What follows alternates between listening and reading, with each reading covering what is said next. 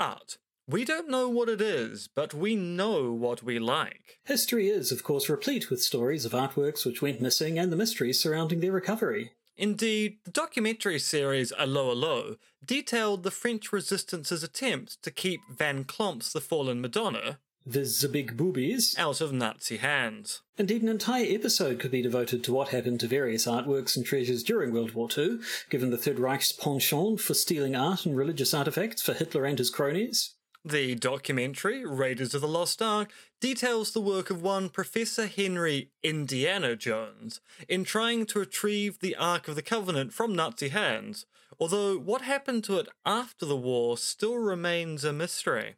But in today's episode, we're going to look at three stories about conspiracies in the art world which have tickled our fancies.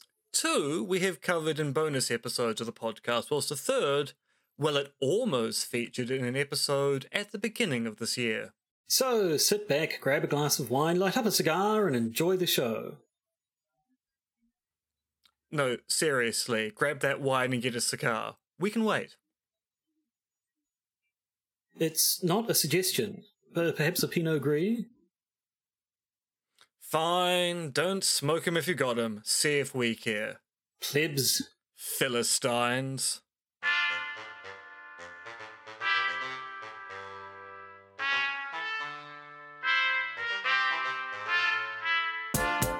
Podcaster's Guide to the Conspiracy, brought to you today by Josh Addison and Doctor M. Denton.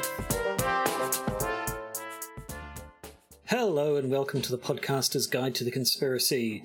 Good I am, evening. Uh, I was about to say I am Josh Addison, they are Doctor M. Denton, but apparently uh, it's none other than Alfred Hitchcock. So... It's true. Welcome to Tales of Mystery and the Imagination as we go through the outer limits and fiddle with the dial of the Twilight Zone. That sounds a little bit dirty, and I'm down with it. Um, now, you might have noticed that uh, if you're watching on video, that we are we are socially distant via Zoom once again, just to reassure our international listeners we're not back in lockdown again.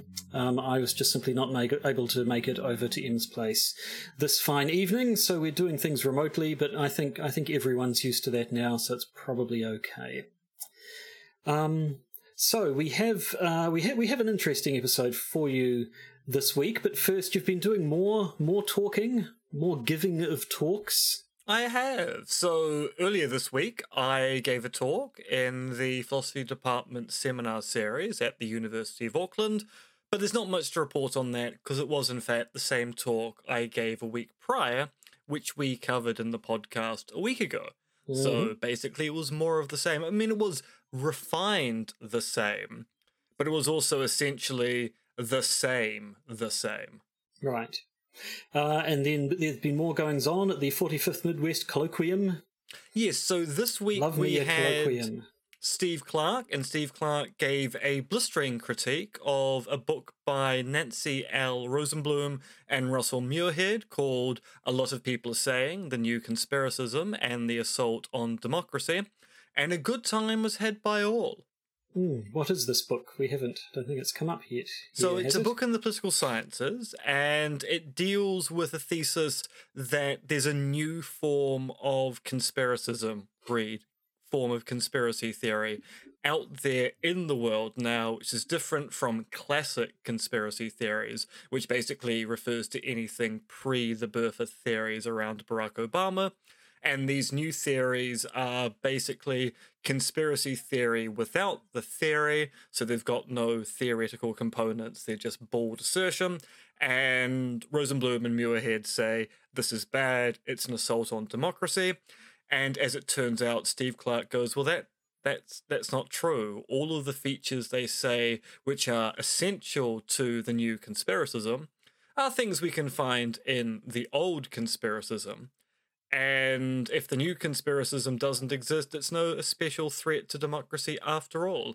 A mm. point that was agreed upon by Brian L. Keeley, Charles Pigden, and myself in discussion after Steve's paper. Quality work, Steve. Quality work. Jolly good. Um, so apart from you, you spreading yourself all over the all over the place, these, which it seems to be becoming more prevalent, uh, do you find you're more in demand these days? Has the world's interest in conspiracy theory sort of perked up more than it, more than it used to? Yes, and I say yes with that kind of drawn out yes, because on one level, it's good for me. On another level, the fact that people keep on needing to talk to me about things indicates that society is not progressing in a direction which is conducive for the continuation of the human species. If people mm. need my advice, then things are getting very bad indeed. Oh, that's a worry. Um, but let's take your take your you, and by by you I mean both you, Doctor Dentith, and you, our listener, your minds off it um, by by talking about some some classy conspiracy theory scandals in the art world. I assume they're classy because I assume everything to do with the art world is. I assume people in the art world are always wearing monocles and slip, slipping slipping from a glass of cognac. That's how big the glass is. They just slip right out of it. Indeed, they're always saying um, egads, and those mm, monocles are just popping yep, right out. Constantly popping off. So essentially they wear spectacles, but that's only because they have two monocles in at a time. I mean, on account of one of them's always just popping out. How shocked yeah. things are by Precisely. popping both monocles at the same time. Right, I have I have no idea what I'm even saying now, so maybe you should just play the chime and things will become a little bit clearer once we get into it. Okay, so in that six seconds, have you managed to clear your mind? The answer is so. no, isn't it? The answer is no. Uh, it, it more, I more or less have. Um, so this this is uh, bits of this are going to seem familiar to our beloved patrons because um, in times past, when we when we used to do news episodes, for the patron episode, we'd we'd try to do something that wasn't at all news related, like the patron episodes used to be, um, and we'd, we'd we'd sort of discuss a few sort of smaller stories that had popped up from time to time, and a couple of these were quite interesting stories we found uh, um, that had a common theme of, of sort of art-ish stuff in general. Um, and and this is another one of those things where we've been saying for a while now, ah, oh, we should do an episode about that. We should do an episode where we just where we go over those artsy ones because we think all of our listeners would be interested in, in hearing about them. Um, and we've finally put our money where our respective mouths are, and we're going to be discussing those things today. So we have... Um, We have two two main topics which have been discussed in Patreon episodes. Another sort of sub sub-topic which never actually made it to a Patreon episode, and so it's brand new. And I think we have some updates to some of the ones as well. So it's all it's all going to be dashed interesting, if I do say so myself. So egads, I say, as my monocles go pop pop. Precisely. Do you still have the surprise sound effect? On that, I don't. I don't think my monocles could take it, actually, to be honest. So maybe give that one a rest. Um, but so, where do we start? Do we start with the tale of the dodgy papyrologist? I think we do. I think we start with a character who was obviously named by Douglas Adams. Mm. The poor story of Dirk Obbink. Is Obbink. it Obbink? Actually, I can't I remember how we decided Obbink. how. Obbink. I think we decided it was Obbink. Yeah, yeah Obbink. Well, you know, mm. you're the person who pronounces last names on this podcast. I, I have speech disfluency. You can't trust yep. me to say anything properly. I mean, so can't even just... say my own last name half the time. Let's just call him Doctor Dirk, because that sounds a bit more dashing and interesting. Um, although he's accused of some of some rum doing. So Doctor Dirk Obbink is a papyrologist, which is a real thing, at Oxford University, um, who has been accused of stealing and selling ancient documents to the Green family. Now, there, there, there are folks who've come up before, I think, in, in news updates. Uh, the Greens are the family who own Hobby Lobby, the, the chain of stores in the States, and they're the who ones were who famous set up... for supporting terrorism. Yes. So they they, they, they set, set up this um, Museum of Christian History, or whatever it's called. I think it's just the they... Museum of the Bible. Yeah, there we go. Um, where they've had lots of uh, basically biblical era artifacts, and they got in a bit of trouble in the past because it turns out some of these artifacts are things that had sort of been looted and smuggled out of the Middle East and were basically funding terrorist organizations. So these people were themselves indirectly funding these terrorists by uh, buying the, the, the proceeds of their looting. Um, they ended up, I think, they got fined, didn't they? It's there in the notes, three million dollars They got fined after um, smuggling out some ancient Iraqi artifacts, but also they had some bits of papyrus, which they claimed to be uh, date from biblical times. Um, and these ones apparently have also been procured under dodgy circumstances. Yes, so these so, are one hundred twenty papyrus fragments, which were a little bit suspicious. So there's this entire thing that goes on in the world of papyrology, which is that universities, by and large, build up collections of these small fragments of papyrus. They then put them into storage, and then they wait for experts to come along and start cataloguing and then translating them. So first of all, you build up a catalogue of all the papyrus you have, or all the fragments of documents from the past, and you try to sort them into which century they belong to, which stylistic features they have. If there's an identified author, you put them in there. So if it turns out you've got bits of the New Testament, then you put them into a special pile, and you try and work out, say, which letter of Saint John they belong to, or which gospel they belong to. And then, because the expertise needed to translate and deal with these papyri is actually quite difficult, then you start the really long process of asking for permission to examine these documents and produce definitive works, which then, by and large, belong to the university or collection that these papyri belong to. And so what we had in this particular situation was that Doctor Dirk, as we're calling him, because mm-hmm. I just want to call him Obbink the entire time, even though that's not how his last name is pronounced, is an expert in translating Greek and Koine Greek, so ancient Greek and then the more modern version of ancient Greek. And he was taken to be one of the people who's really good at translating and looking after early fragments of Gospels, so dealing with written forms of the Gospels from the New Testament, which date back to within a few decades of the death of the Christian Messiah, Joshua H. Christ. The H stands for holy. It's actually mm. not true at all. I'm probably offending Christians to my heart's content, but I'm a lapsed Catholic. I'm allowed to get away with these things. And so what's interesting about what happened with the fragments papyri that Hobby Lobby ended up with is that they seemed awfully similar to a whole bunch of papyri fragments that were missing from the Oxyrhynchus, Rhynchus? Oxyrhynchus? Yep. Oxyrhynchus collection, which is owned by the Egypt Exploration Society, the E E S, and was housed at Oxford Sackler Library. Now, of course, when we say Sackler...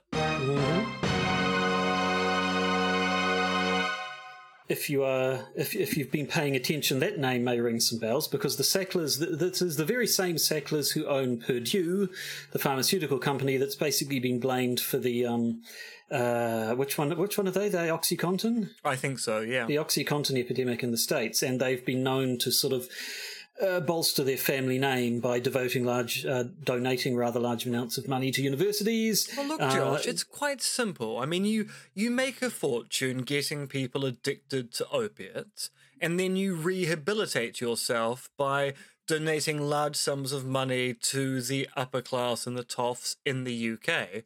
And it makes all your problems just disappear, because the common people, the plebs, they absolutely love it when the organisation which got them hooked on crack is giving money to people who never need crack because, you know, their spines are wibbly-wobbly from all the inbreeding. Mm. Yes, no, I mean, so the, that's largely irrelevant to the story. Nevertheless, we've got the Greens and the Sacklers mixed in it as well. Um, but yes, so th- this collection, Oxyrhynchus, Oxy means sharp, I know that much. I can't remember what Rhynchus is, so probably nose? Doesn't matter. Um, is it, is it the sharp nose maybe collection? It is. Maybe it's the sharp nose collection. Um, but yes, so that, that, that uh, Egypt Exploration Society that owns this collection, they're, they're a... I, I gather they were sort of an organisation that goes back quite a long time, back far enough that their original purpose was basically showing up in Egypt, nicking artefacts and taking them back to England, and these days try to be a little more uh, responsible with themselves, and but but uh, much like the Elgin Marbles, I guess, don't don't actually feel so strong as to give their stuff back, but nevertheless uh, uh, curate it now. Um, so yeah, one hundred twenty of these fragments Um, have gone missing from the collection uh, that Obbink was supposedly looking after. Um, at the time, he denied everything. He he was like he, he claimed that he was being framed, uh, that any sales documents or invoices with his name on them suggesting he was the one that sold them were faked. Um, now, things were particularly suspicious in this case because it wasn't just that these papyrus fragments went missing, but the catalogue records that referred to them went missing as well. Um, so that's that's somebody not just taking them, but then wanting to remove all evidence that they were there in the first place to try and cover their tracks. Oh, no, uh, there's actually one part of the story we've forgotten to mention. We have? Which, so, which have we forgotten? Doctor Dirk isn't just someone who goes around translating fragments of papyri. He also has a burgeoning trade as someone who buys and sells antiquities, including fragments of papyri, which he definitely didn't source from the E E S. Definitely didn't source those at all. Yes. Yes, no, so that definitely counts against him as well. But um, so it turned out there were there was uh, backup catalogue information, and the Egypt Exploration Society has sort of had, did a bit of a bit of um, cross matching and discovered that there were in fact Um, things missing, but the fact that the, the main catalogue records had gone as well suggests that A, someone really wanted to hide their tracks, and B, someone this someone was probably someone on the inside, someone who actually knew the workings of the catalogue. Um, so it did not look good for Doctor Dirk. Um, he, he there'd been a bit of conspiracy around him in the past. He, well, I think one of the things that made his name was um, he uh, published an analysis of some fragments that were apparently the writings of Sappho, the, the famous classical poet. Um, Actually, I think you'll find the famous lesbian philosopher poet. Well, yes, but we, we actually, I, I wasn't sure. Was this works of her poetry or of her philosophy? I don't know if the contents of them came up at the Actually, time. Actually, that, that's a good point. I mean, mm. I mean, Sappho is kind of famous for her erotic poetry and coming from the Isle of Lesbos, but also actually was a philosopher as well. And I actually don't mm. know what these what these fragments were, but they are taken to be copies of her work. So they're not mm. works in her hand. They are copies of her work. And given how little of her work has survived, this trans- set of translations he produced of Sappho's work was taken to be big news indeed. And we'll mm. be coming back to that. I think we will, because um, there, there was a bit of a bit of controversy around that, and it all comes down to cartonnage, which I think I, I think last time we weren't sure if, it, if it's if it's cartonnage or cartonnage, but I, I actually went and looked it up, and I've heard human beings saying the word, and they're fairly consistent. It's cartonnage. Now, cartonnage is basically um, paper mache, but with papyrus. In this, in this so context, the, it is anyway. The, the fanciest form of papier-mâché. Mm. If you go to a really, really top school, then they don't yeah. do papier-mâché, they do cartonnage. Yes, I, I think people still do it these days with cardboard. It's a similar sort of thing. But so it's like papier-mâché, but a bit, a bit stiffer, basically. And there are two um, forms of cartonnage. There's industrial cartonnage, which is where you just take a whole bunch of papyrus, you wet it, you turn it into blocks. And then there's mummy cartonnage. Mm. And it's the mummy cartonnage, which yep. is the really interesting stuff. Yes, so um, some uh, mummies were buried with masks made of cartonnage.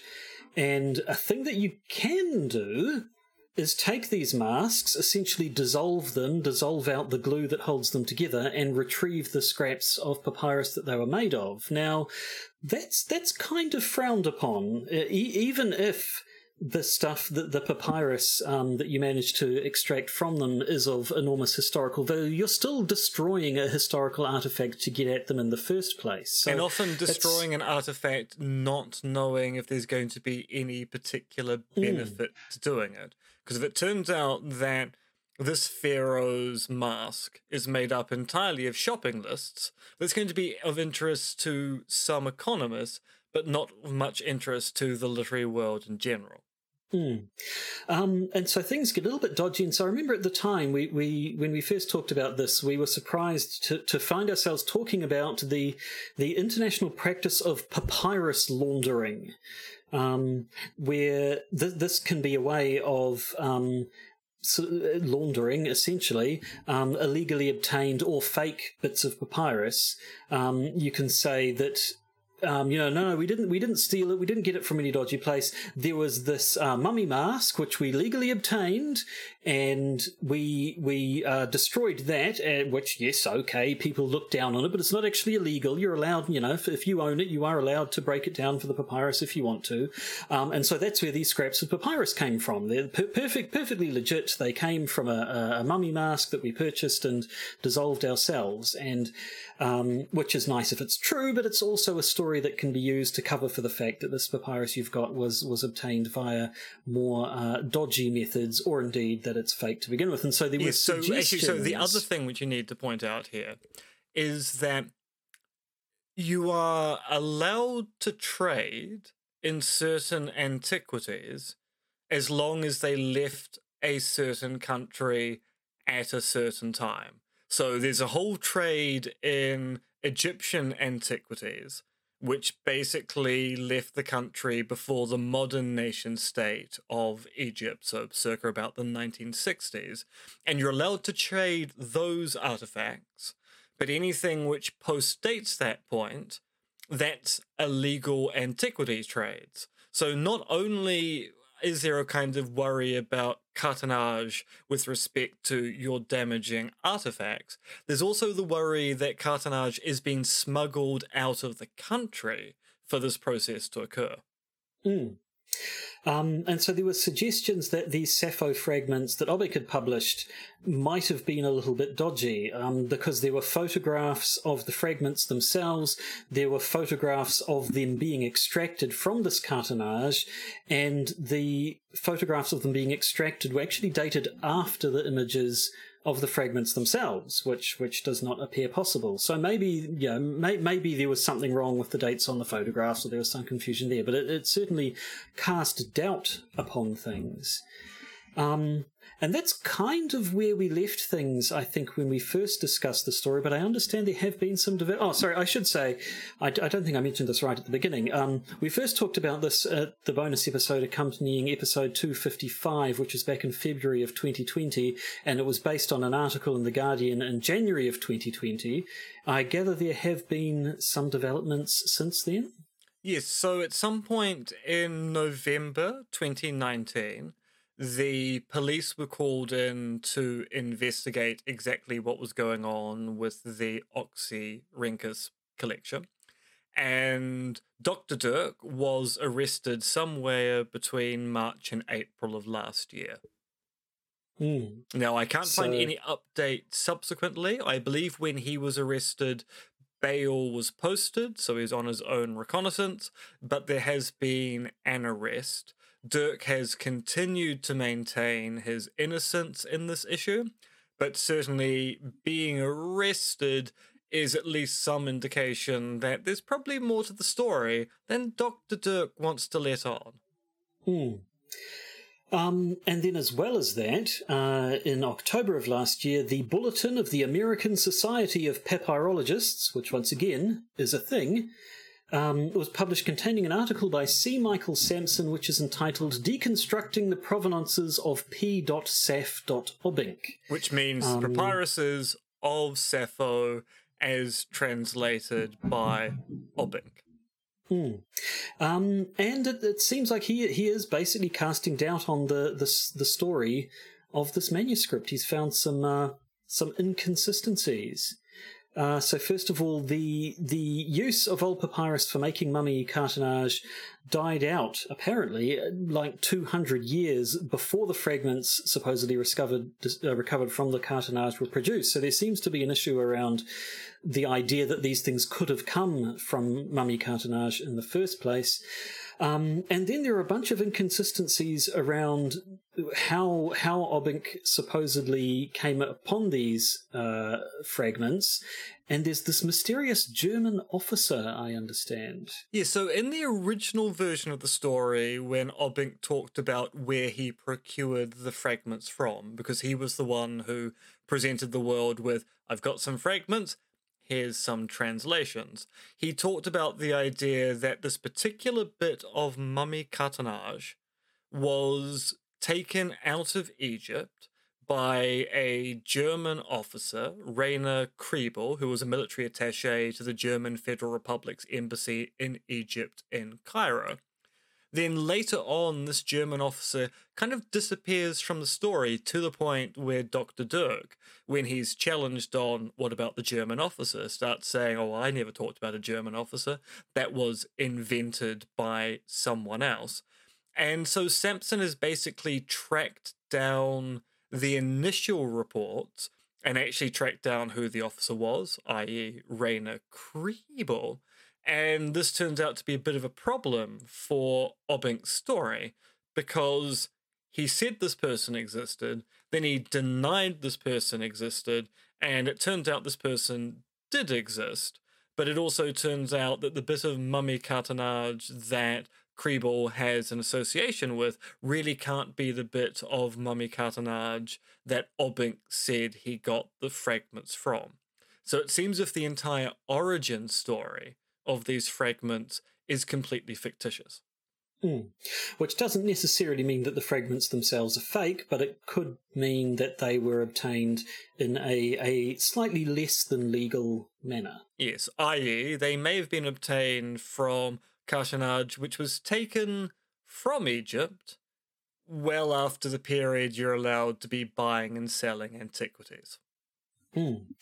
Um, and so that's where things stand at the moment. So we should actually we should put a link to that Guardian article in the in the notes or in the in the tweets accompanying this episode or something, because it's quite a it's a surprisingly sort of gripping story of detective work and and and um, intrigue in tracing down exactly what had happened. But um, and entirely a case of a student magazine at Oxford going, actually, there's something really weird going on here.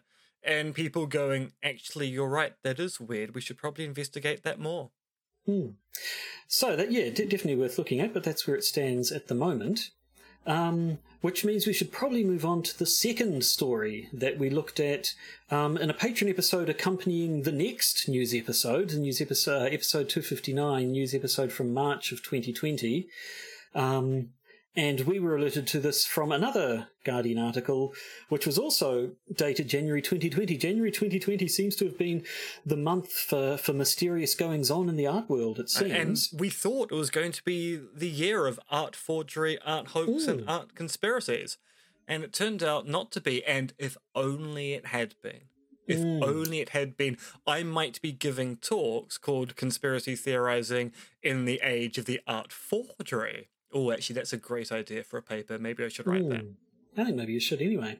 But at any rate, so the story we're going to talk about now centres on the Salvator Mundi, um, which is... It's the name of a painting. It's the name of a bunch of paintings. I think it's sort of a, a, a, a recurring thing in Christian iconography or whatever. Salva, Salvator Mundi, meaning Saviour of the World, um, is a sort of is a depiction of Jesus uh, with, with with one hand up, doing that that two fingers thing that he does in, in the kind some of Churchill piece thing, but mm. more like Spock. And, and holding a glass orb in the other hand, and the orb represents the world, I believe, that he is the saviour of. Um, and the most famous Salvator Mundi is a work of Leonardo da Vinci's. A lost work. A lost of work, Leonardo yes. da Vinci's. Lost for a long time. Uh, now, at the time we uh, first talked about this, it was the most expensive painting ever, and as far as I know, still is. I don't know if it's been surpassed yet. It was sold at Christie's for four hundred fifty point three million U S dollars in twenty seventeen. Um, And there are there are a few sort of controversies and potential conspiracies around it. Um, it it's it, it was lost for a long, long time. It resurfaced at an auction in New Orleans in uh, Louisiana in two thousand five. It was bought for a mere around a thousand dollars. I'm trying to do the math here of just what kind mm. of return you get for one K versus four hundred fifty million. I think. I think it's at least fifteen times as much money. I mean, possibly even sixteen times it, as much. It, yeah, it is. It is very. It is very definitely more. I can tell you as much. It's more. Yep. Um, not yes, not I mean, as th- much as eighteen, though, right? That'd be far well, too big. D- a factor. I don't know. I don't know. I need to get my calculator out, but could be. Uh, so this fellow, Robert Simon, and his business partners, that they'd um, somehow had come across this painting and had gotten an inkling that it might actually be a genuine Da Vinci. Obviously, if it was selling for one thousand dollars, whoever owned it had no idea of its true provenance.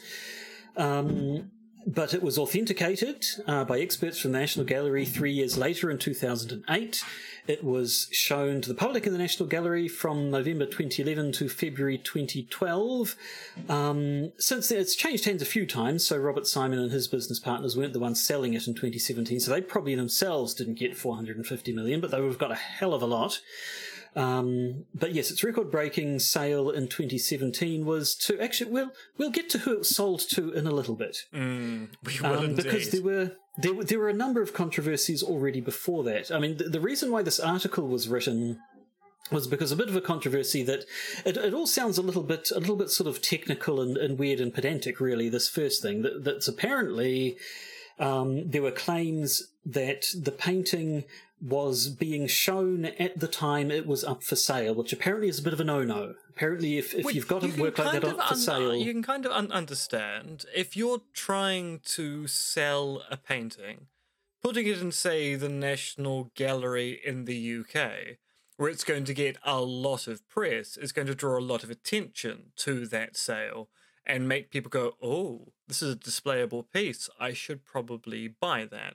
So I can understand why galleries in particular would be going, no, no, we don't. If there's even the hint you're trying to sell this particular piece, we are not going to display it. And if people start lying about that, then of course that can also bring your gallery into disrepute because people think that you're in on the con. Hmm. So, I mean, yes, it's not, it's not sort of illegal or anything, but it's very much not done. And so there was a bit of a, there'd been a bit of controversy around whether or not it had been done. And um, this this British art historian called Ben Lewis um, published a letter release uh, which which contained what he described as nuclear proof.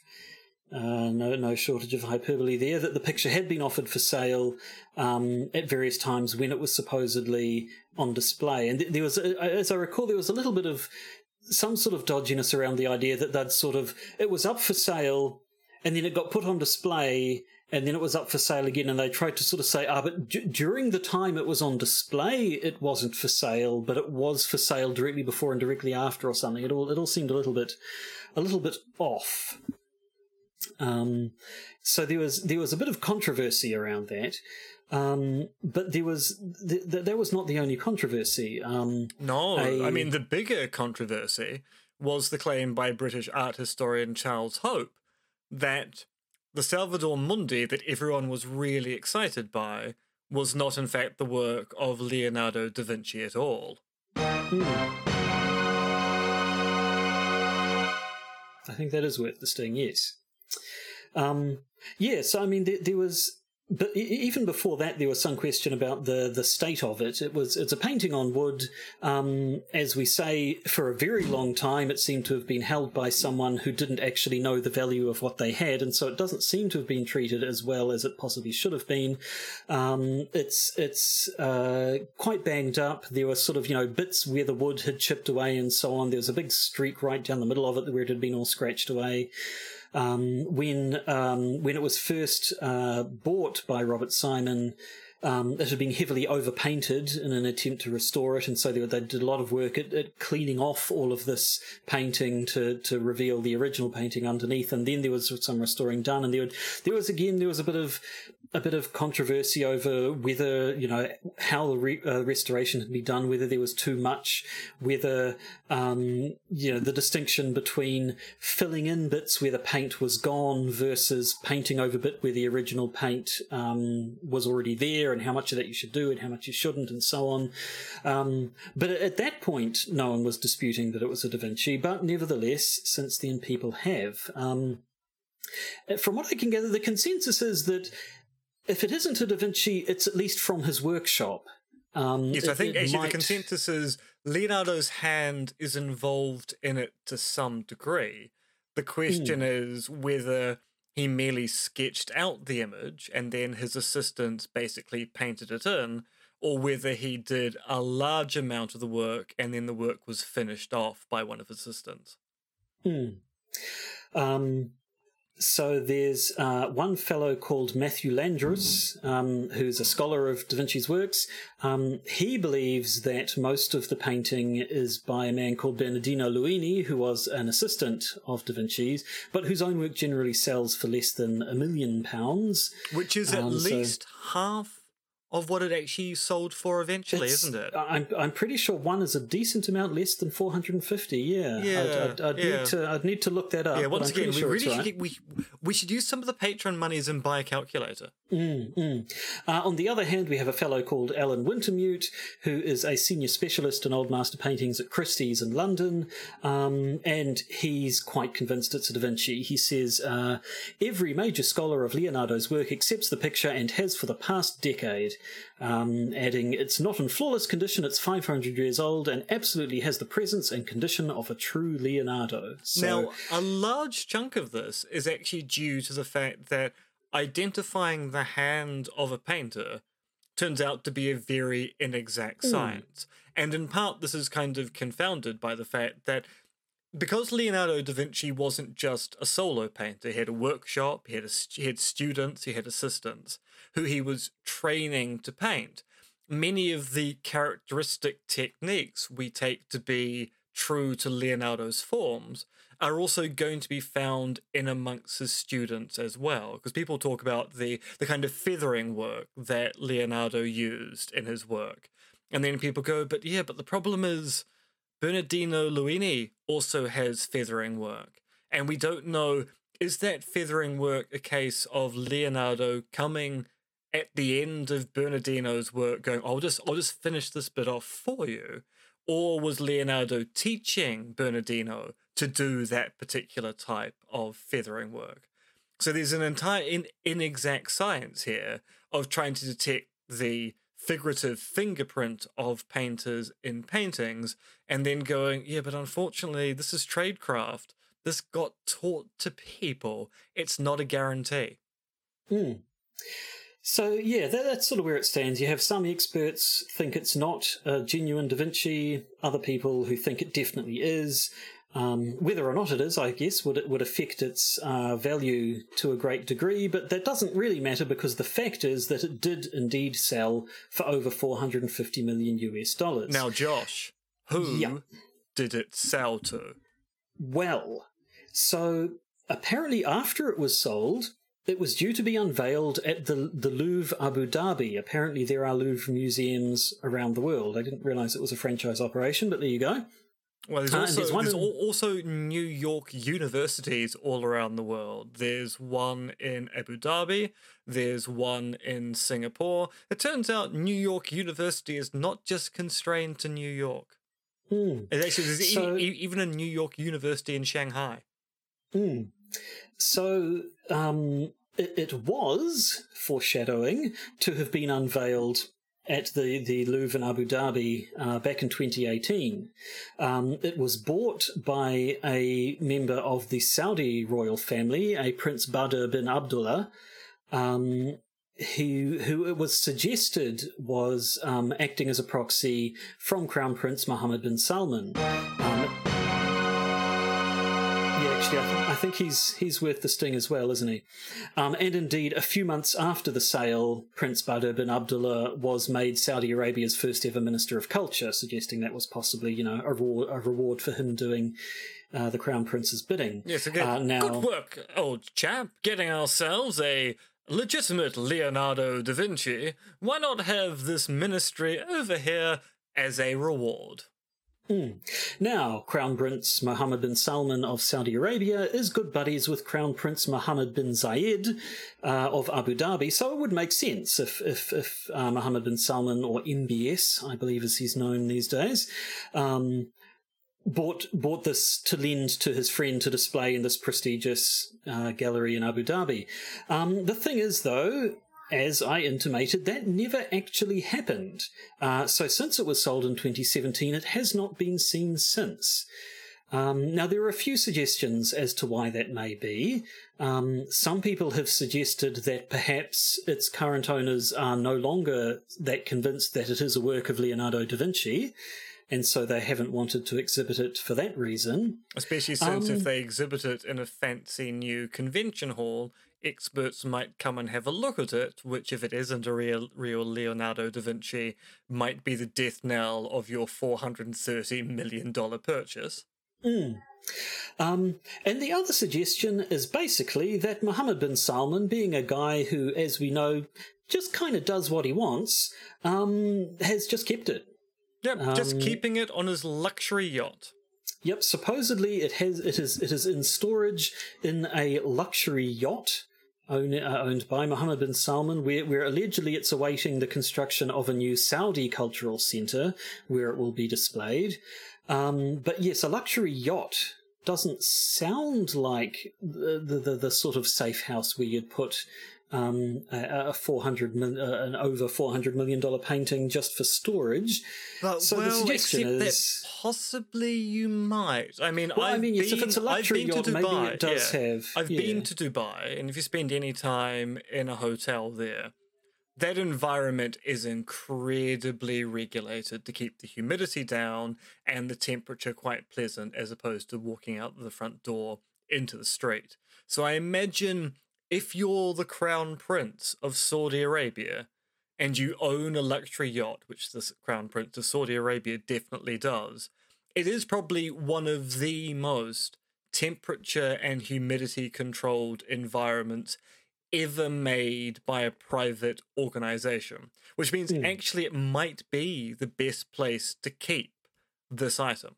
Well, yeah, I, I certainly, I, I would certainly believe that it it is a suitable environment to keep unless, a five hundred year work of art, but unless unless M B S is using it as a surfboard, being pulled along behind well, in that case, the luxury yes, yacht. Although, but, imagine that is the kind of thing you would pull if you were the Crown Prince of Saudi Arabia and you've got money to spare. Case of, yeah, my surfboard is a genuine Leonardo da Vinci. Mm. Nevertheless, I would argue that while it may be possible that a luxury yacht could be a perfectly um, suitable storage space for a five hundred year old master, um, you, it would surely be even better if you had that sort of storage environment in a in a, in a in a location that could not sink into the water, say a bank or no no no even better. What about a submarine? Well, sub, well, exactly. You can't you can't sink if you're already underwater. That's well, actually, that's I mean, but the, actually, you. that's the weird thing, though. You can sink. Well, a I mean, submarine. you can a submarine on the sea floor, some sort of undersea base. Um, Did you ever see the film In an Octopus's Garden in the Shade? Did you ever see the film Underwater? Came out last year. Oh, the one What's with her face Kristen from Stewart. Twilight in it, Kristen yeah, Stewart yeah, in it. Good, yeah. Well, actually good no, film. actually no. So I won't say it's a good film. I think her. I think she's great in it. I, I think I it's just it a very a, standard alien. A good knockoff. example of its kind. Oh yeah, a good, yeah. I mean, a, a, I mean a she's really a great. She's your, a great action star. Mm, she's really a really good. successor to your, to the the brief underwater uh phase in the nineties with your Deep Risings and your Leviathans and your Deep Star Sixes. Yeah. Anyway, that's not relevant. But even, but I'm just saying you should go and see the movie Underwater, because it was, it was actually... I mean, to be perfectly honest, I'm pretty sure it is the best film I saw in a cinema in twenty twenty. How many films do you see in the cinema? Well, precisely. Nevertheless, I, I stand by that claim. Um, now... I think the only the only film I saw in a cinema...